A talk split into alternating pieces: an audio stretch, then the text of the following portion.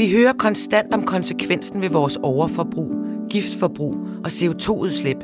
Men hvad gør det ved vores klima, ved planterne og ved dyrelivet? Og hvad kan vi selv udrette for at gøre en forskel? Er det ok, at det roder i haven? Behøver vores haver at ligne alle de andres, eller er rodet i virkeligheden en god idé? Jeg hedder Anja Barfod, og jeg er rådgiver i Haveselskabet. Jeg vil i denne podcast prøve at finde ud af, hvilke påvirkninger klimaet har for vores natur og haver. Og hvad kan vi selv gøre? Til det har jeg taget en snak med Sine Venneberg, journalist og forfatter, Peter Tanef, meteorolog, Rikke Milbak, biolog, og Rie Birk Lauritsen, min kollega i Haveselskabet, der er faglig rådgiver. Peter, jeg har simpelthen sådan haft lyst til at tale med dig, fordi at du jo kendt meteorolog, værvært på TV2. Men jeg tænker, om du ikke kunne fortælle mig, hvad er det lige præcis, der sker med vejret? Og du må altså meget gerne tale i sådan lægemands tale, så vi alle sammen kan forstå det. Ja.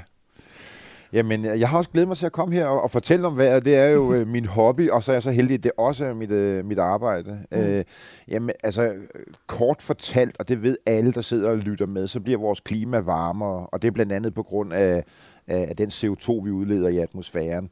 Men det, der sker med vores klima, det er, at det bliver varmere, og i Danmark, der er det faktisk allerede blevet halvanden grad varmere, og det er også blevet vådere. Ja. Så, så der, der, der sker noget med vores vejr og vores klima, når der kommer mere af de her drivhusgasser op i atmosfæren. Ja. Og det har altså betydning for, for klimaet selvfølgelig, men det har faktisk også betydning for vores vejr.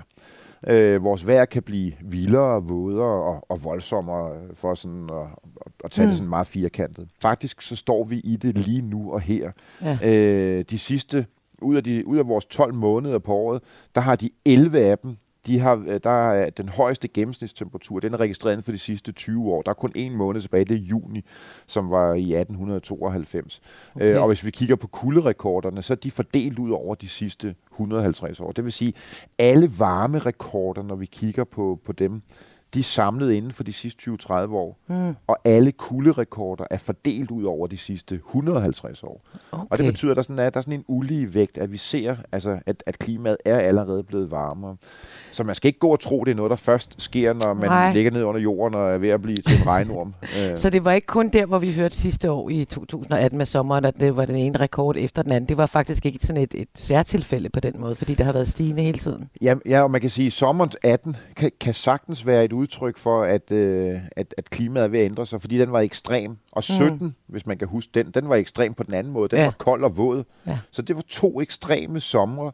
Øh, og det passer perfekt ind i, i billedet øh, med, hvad der skal ske med vores vejr. Det bliver mere ekstremt. Øh, og det er også noget, man skal rent faktisk også til at vende sig til som, øh, som husejer eller haveejer. Ja. At, at man kan ikke bare forvente for eksempel, at øh, haven den får lidt regn hele øh, sommeren. Nej. For vejret bliver mere ekstremt når du nu også siger hus- og haveejer, så tænker jeg, at en ting er, hvad, øh, hvad man skal vende sig til. Men jeg sidder jo i haverådgivning i haveselskabet, og vi får jo de der spørgsmål. Nu er det tørt, hvad skal vi så gøre? Nu bliver det vådt, hvad skal vi så gøre? Jeg tænker, altså selvom at du er meteorolog, så har du vel også selv nogle bud på, hvad kunne være godt for den private havehusejer at gøre i de her situationer, når det er sådan ekstremt vejr? Et godt råd til haveejeren, hvis man ligesom skulle forberede sig på det vejr eller klima, det er jo, at man for eksempel kunne begynde at opsamle vandet, når det er der på mm. en eller anden øh, måde. Ja. Øh, tænke over om det der med at lave bedene, øh, og nu skal jeg passe på at jeg ikke begive mig for meget ind på dit område, Nå, det er fint. men, men, men i solsiden af haven, vi har jo en tendens til at, at, at søge meget solen og varmen, ja. men det kan faktisk godt være, at det bliver for varmt i vores haver, til, at det er der, vi skal plante. Mm. Så man kommer til at plante andre øh, steder, og så bruger man måske de varme spot i haven til at nyde foråret med en kaffeplads eller et eller andet ja. i den stil. Og det er helt klart, at, at der vil jo også komme mange flere øh, planter i vores haver, som øh, ikke nødvendigvis er så frostresistente som, mm. som dem, vi måske havde for 20-30 øh, år siden. Okay. Der er masser det, af planter, der blev ved med at være der, selvom de engang var enårige. Nu er det blevet til stavter. Præcis. Fordi at de kan overleve nu her ja. øh, hele året. Så, så, så er jeg helt sikker på, at, øh, at man vil en standardhave i 70'erne i et parcelhuskvarter, og så en hmm. standardhave bare nu eller om en øh, 20 år. Det Ja. vil se helt anderledes øh, ud. Vi vil også øh, få øh, haver, der har mange flere, øh, sådan nogle regnværshaver, Hmm. hvor at man både prøver at opsamle noget af vandet, når der kommer de her kraftige skybrud, som der kan komme flere af, Ja. øh, sådan så det ikke løber ud i kloakkerne og giver oversvømmelse, men også bare generelt i hverdagen prøve at opsamle noget af vandet og bruge det på grunden, i stedet for Ja. at smide det direkte ud i øh, Ja, men lige præcis. Altså, jeg ved, at der er nogle af vores medlemmer, der skriver nogle gange, at de sågar bruger altså, vandet fra, når de har kogt kartofler eller øh, grøntsager. Altså, de bruger simpelthen hver en centimeter ja. af, hvad der er, fordi de er jo godt klar over, at de skal på en eller anden måde genanvende det. Er ligesom, man får lidt dårlig samvittighed, når man bare strænder noget vand ud i vasken, ikke? Og så er der en anden interessant ting ved vores haver, øh, og det er faktisk, at vores, vores haver og klimaændringerne er faktisk også til dels med til nogle gange at give os de her problemer med, med oversvømmelser i, øh, i boligområder. Hmm.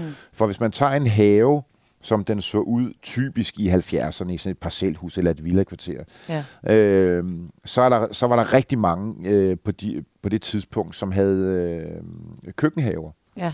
Så den måde, vi bor på i et villakvarter, med i gamle dage i 70'erne, vi havde køkkenhaver, og i dag har vi meget mere terrasser og dobbeltgarage og alt muligt ja. andet. Det gør, at når der kommer de her kraftige skybrud, så løber vandet meget hurtigere fra haven og direkte ud i kloaksystemerne, fordi det rammer fliser og tag og alt muligt andet. præcis, ja. Øh, og så får vi altså hurtigere øh, udfordringer med oversvømmelser. Ja. I 70'erne, der, der, der, ramte vandet en køkkenhave og blev Ja. til gulerødder og kartofler og alt muligt andet, øh, og løb ikke ud i kloakkerne. Ja. Så der er også noget i vores infrastruktur, den måde vi bor på i villakvarterer og, Jamen, og, og dyrker vores haver på, som gør, at når vejret så bliver øh, voldsomt, så kan konsekvenserne faktisk blive en anelse større. Der er, der er den her usikkerhed ved klimaet, som gør, at at det er jo også lidt af et forsøg, vi har sat i gang, som vi ikke helt kender resultatet Nej. af. Så hvor meget krudt tør du at putte ned i spanden og selv smide en tændstik ned? Altså, mm. kan du følge mig? Altså, Ja. ja.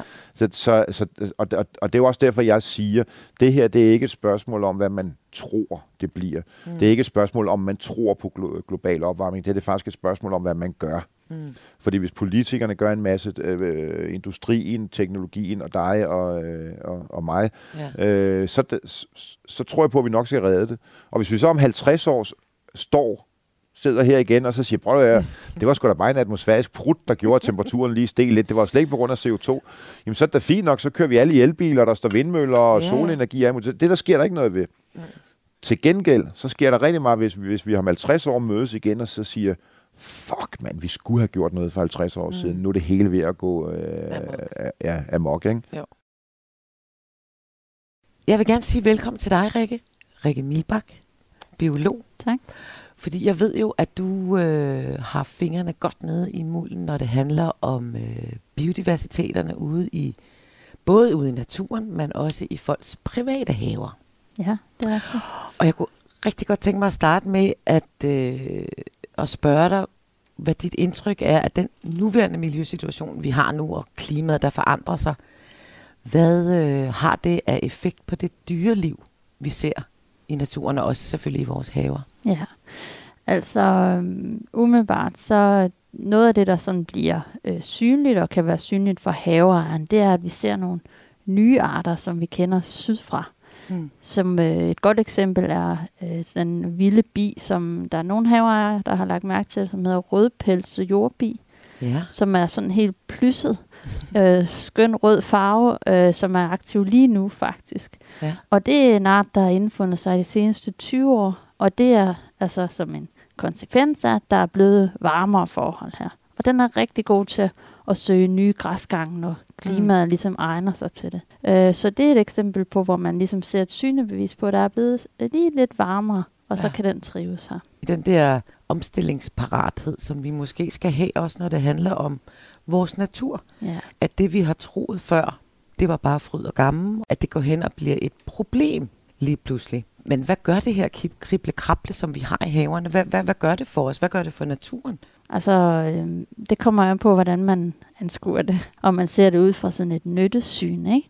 Øh, og, og der er der ingen tvivl om, for eksempel jo flere bestøvere du kan tiltrække til din have, ikke? Jo. Øh, jo større udbytte vil du have fra dine æbletræer, fra dine nyttedele af haven, ikke? Jo. Men så er der også den oplevelsesmæssige værdi af haven, ikke? Mm.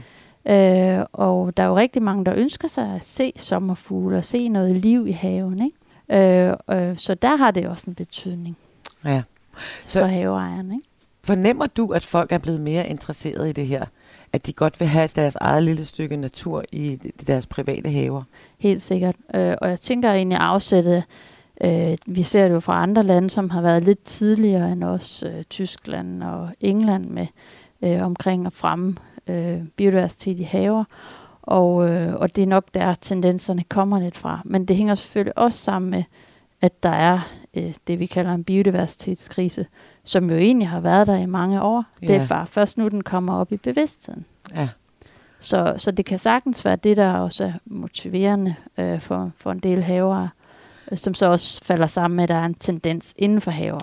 Lige præcis. Der er jo meget fokus på det i øjeblikket, kan man sige, men nogle gange kan man jo også godt blive sådan lidt trist over, at folk skal mærke det lidt på deres egen krop før, ja. at man handler. Ja. Øh, fordi der har jo stået mange mennesker i mange år og fortalt, at øh, nu skal vi altså lige være opmærksom på det ene og det andet. Ja, men det handler meget om det der med, at man kobler det med, altså kan jeg reelt gøre en forskel? Og der har man ikke været opmærksom på, at haverne potentielt kunne have en stor værdi.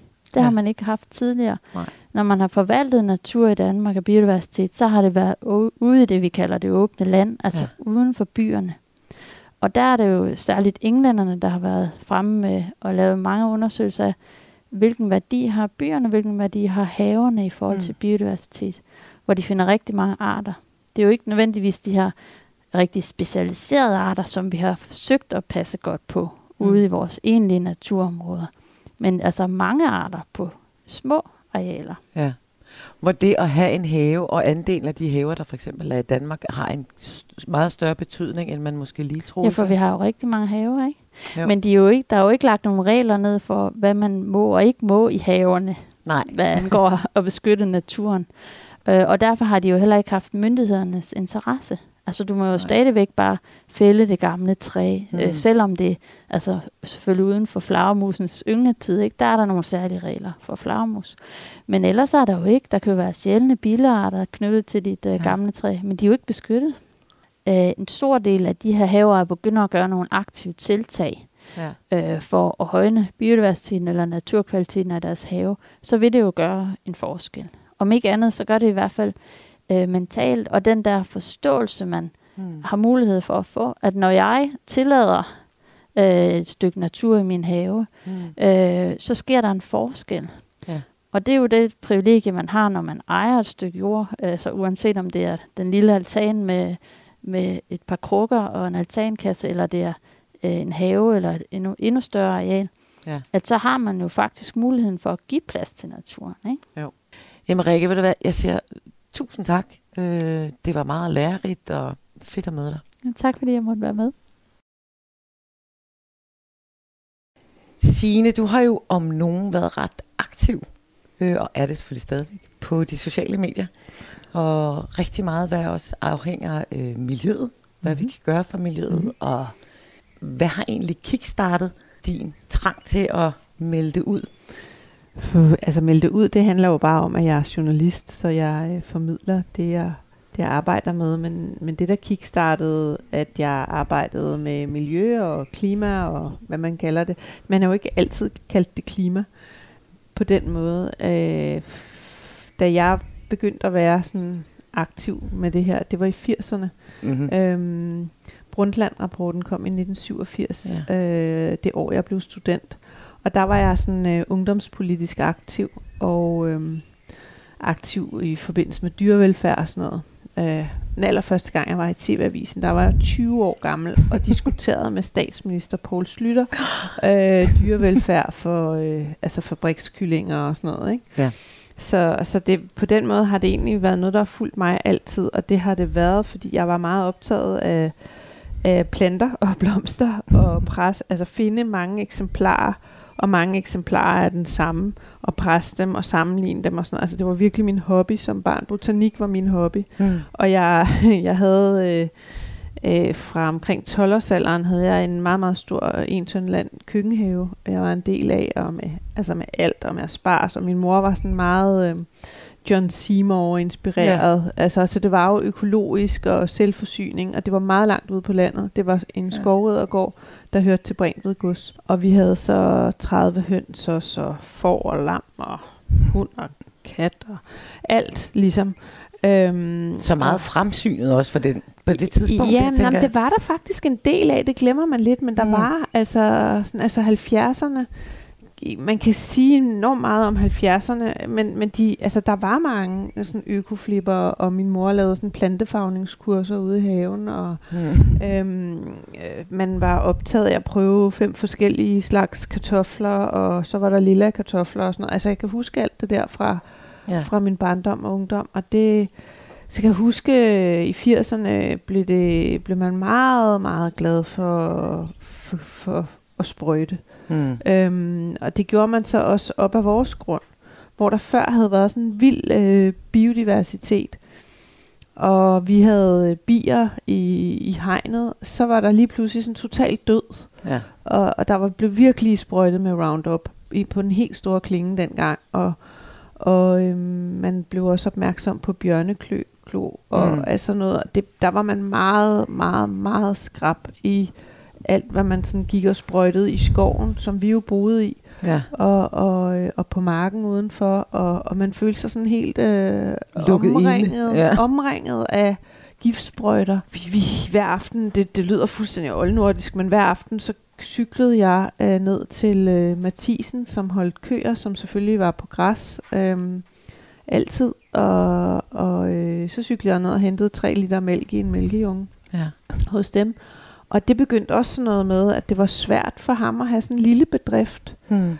Øhm, han var egentlig ikke, tænker jeg, økolog på den måde, som vi tænker det, men, men de der små bedrifter og små øh, brug, som der var ude på landet dengang, så det var sådan lidt det, der vækkede mig, og, og sådan, jeg synes ikke, det kunne være rigtigt. Altså, jeg kunne godt lide den der med Mm. jord til bord, ikke? Altså, at jo. man, du ved, Røde Erik var gartner og, og, og dyrkede grøntsager, og det var der, man hentede sine grøntsager og rabarber, og så hentede vi mælk ned hos Mathisen, og Ja. du ved, så havde vi vores egne æg, og så kunne vi også lige bytte lidt, og, og så var der, du ved, slagtervagn og sådan noget, der kom og slagtede på gårdspladsen. Ja. Sådan var det dengang, ikke? Jo.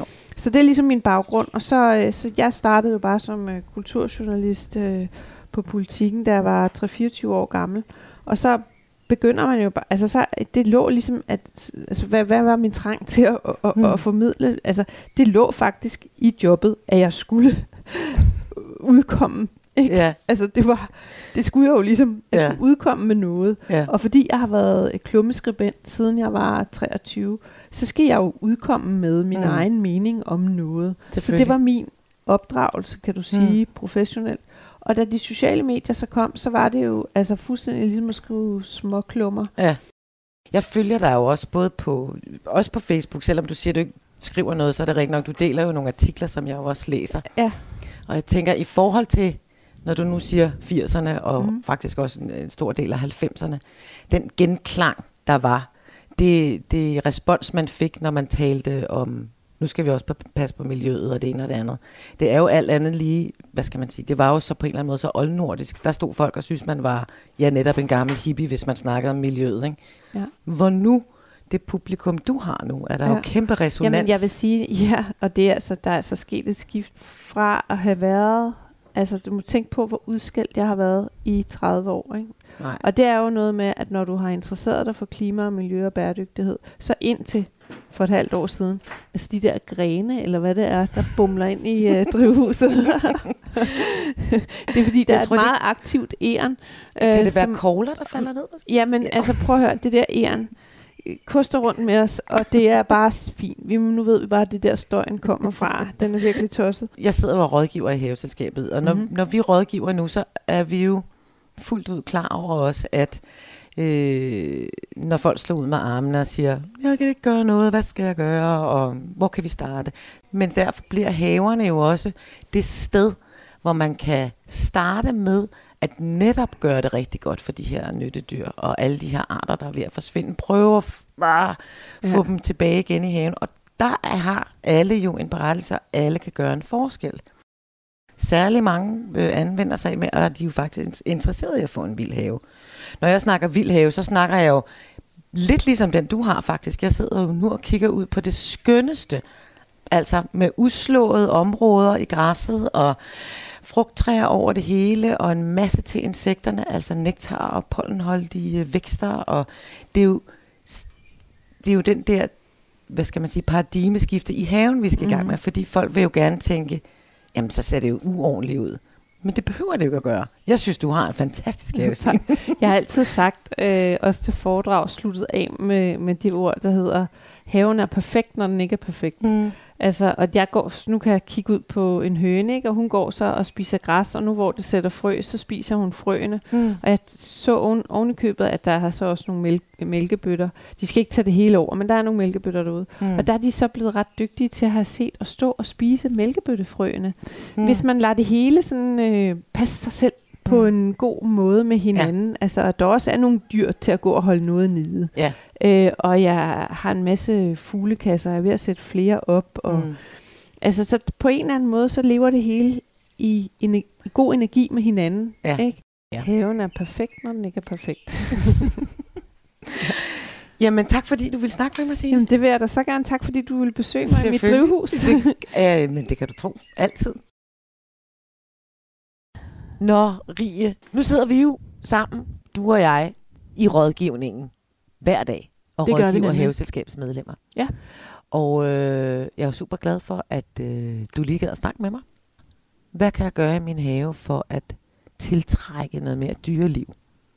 Og så ved jeg jo faktisk helt personligt, at du har jo en kæmpe stor have selv. det har jeg, ja. Og jeg har jo prøvet også at gøre lidt hjemme i min egen have, for at se, hvad jeg kan tiltrække dyreliv. Det bedste, jeg har gjort i min egen have, synes jeg selv, Mm. det er den her sø, som jeg har lavet ude i min forhave. Ja. Da, da jeg flyttede ind i huset, var der sådan en lille kedelig sø, sådan otkantet med, med lodrette sider, og der var, hvis der faldt nogle dyr ned i den, de kom aldrig op igen. Det, var, det fungerede ikke ret godt. Så det er noget af det første, jeg gjorde, da jeg flyt- flyttede ind i haven. Det var faktisk at udvide den her sø Mm. øh, og gøre den større, og så lægge de her sider ned, så der kom skrå kanter, sådan at hvis dyr kom ned, så kunne de kravle op igen. Okay. Så fik jeg plantet en masse planter ind i den, lagt nogle store klyner, spagnumklyner klyner ind, øh, Mm. plantet en masse stavter i, så der er fyldt med vandplanter. Ja. Og jeg synes simpelthen, det har givet så meget liv i haven. Det giver så meget øh, mm. Trafik af dyr. Der kommer jo rådyr og drikker, der kommer fugle og bader, og der er en sviren af insekter, der kommer ned og, og, og drikker vand. Øh, jeg synes, det er super spændende simpelthen. Så bare den ene ting, du gjorde, Ja. kan man sige, at øh, hvis der er nu nogen, der tænker, hvor kan jeg starte, så kunne vand i haven være øh, et sted, hvor man tænker, "Nå, men måske kan jeg ikke lige have plads til en stor kæmpe sø, men man kunne måske også gøre det anderledes, hvis man har lidt mindre plads. Det, jeg er virkelig blevet overrasket over, hvor stor en forskel det egentlig gør at bare have, Mm. have vand i haven. Og man kan jo sagtens lave en lille, et lille bassin, for eksempel med sådan en øh, murbalje, man øh, graver ned, ikke? sådan en 80 liter. Den fylder jo ingenting, den er måske 50 cm i diameter. Ja. Det tænker jeg, der er plads til i de fleste haver i hvert fald. Ja, det tror Og hvis man bare sætter en enkelt plante ned i, og mm. ligesom laver en eller anden form for trappe-agtigt, nogle, putter nogle sten derned, eller en, øh, noget, nogle træstykker, nogle grene, eller et eller andet, så Mm. insekterne kan sidde der og drikke vand, så vil man opleve med det samme, at der kommer helt vildt mange insekter. Ja.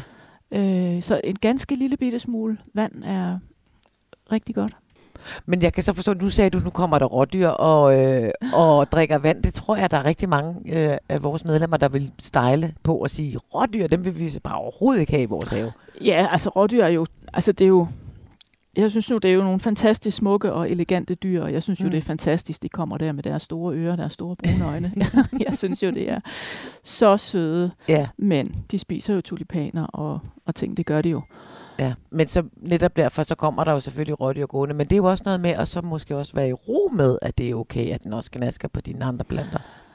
Øh, altså, jeg synes jo, min have skal bruges til at give mig nogle øh, gode oplevelser, Mm. øh, og jeg bliver jo bare glad, når jeg ser et rådyr, ikke? Jeg stopper og kigger på den og tænker, hold da op, nej, hvor er den sød, hvor er den smuk. Men så noget med for eksempel plantevalg. Har du, Ja. Hvor bevidst er du om, hvad du planter også?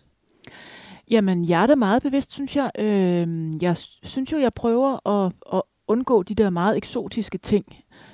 Mm. Øh, fordi jeg tænker, de, at de hjemmehørende arter har en større værdi for de dyr, der er i haven. Altså, jeg kan jo ikke lade være med, når jeg står i planteskolen og kigger på en plante. Mm. Og så tænker jeg, at den her, den her plante er smuk, og så har den en værdi for mine insekter. Og det skal den ligesom have, før jeg gider tage den ind i haven. Ja. Jeg kunne ikke finde på at købe en rose med meget fyldte blomster, hvor der ikke er noget nektar i overhovedet. Nej. Selvom den er utrolig flot, fordi jeg kan lige så godt få en flot, flot rose, som, som har noget at give til insekterne, og den vil jeg da hellere have, den vil jeg da hellere give plads til. Ja. Jeg synes jo, det er lidt spild af plads. Men, men hvad Ellers- er så vigtigt i de planter, du vælger? Altså, hvad er det for nogle kriterier? Hvad kunne det være for nogle planter, og, og hvorfor vil du så Jamen, vælge det er jo, altså, selvfølgelig skal det være noget, der er flot. Ikke noget, der er smukt, og som jeg gerne vil have, og som øh, har nogle flotte farver eller et eller andet, men det skal også være noget, der har noget pollen og nektar til insekterne. Hmm. Eller også skal det være nogen, der øh, fungerer som værtsplanter for insekterne. Nu ved jeg jo, at det er jo ikke så lang tid siden, vi, vi sad og snakkede, øh, eller jeg sad og talte med en mand, der godt ville tiltrække en masse sommerfugle.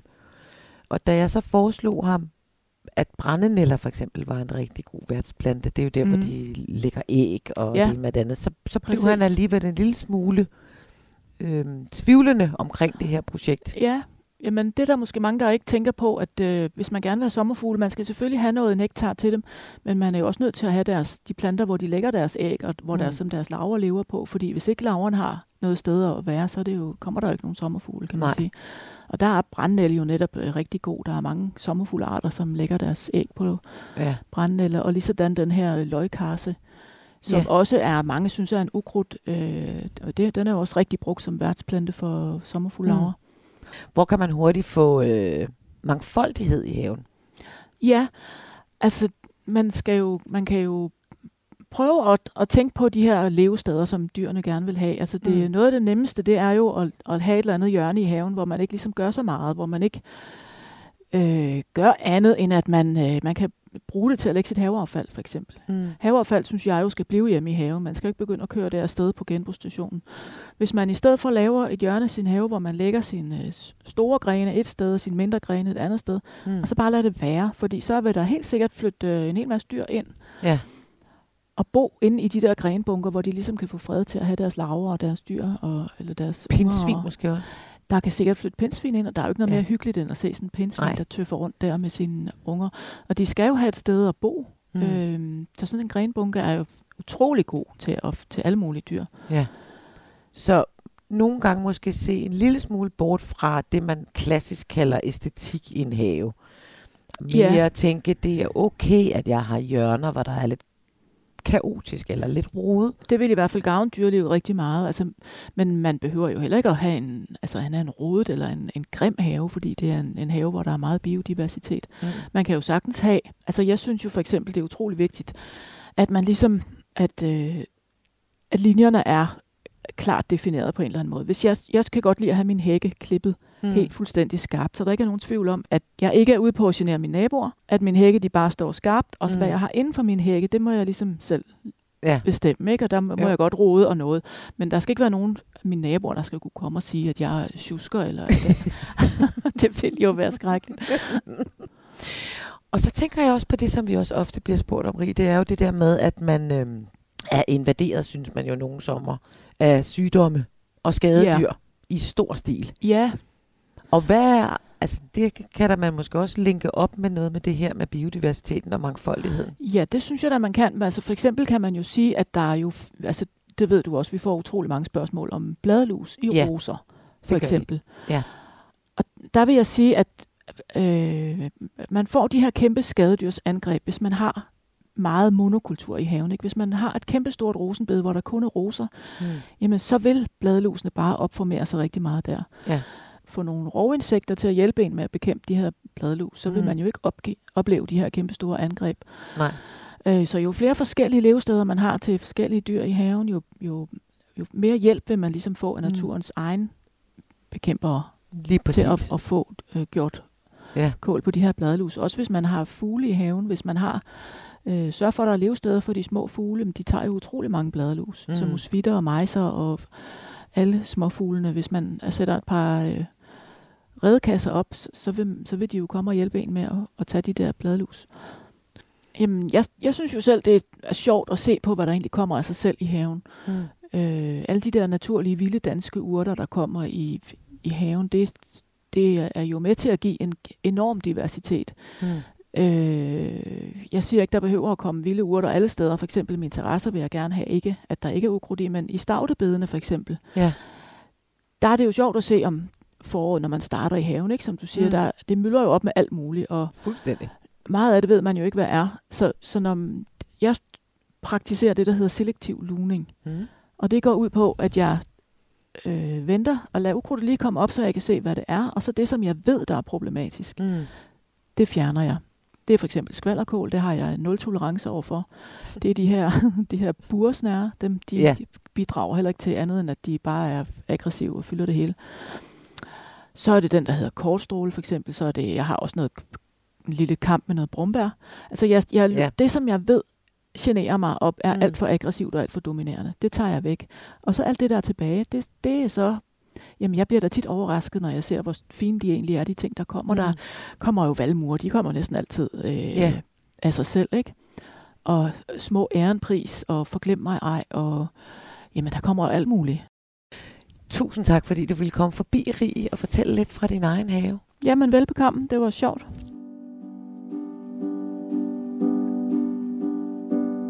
Klimaet er en stor størrelse, og det har en voldsom indflydelse på vores natur og også i vores haver. Tusind tak til Sine Venneberg, journalist og forfatter, Peter Tanev, meteorolog, Rikke Milbak, biolog og Rie Birk Lauritsen, faglig rådgiver i Haveselskabet. Jeg hedder Anja Barfod, og Med jord under neglene er en podcast fra Haveselskabet.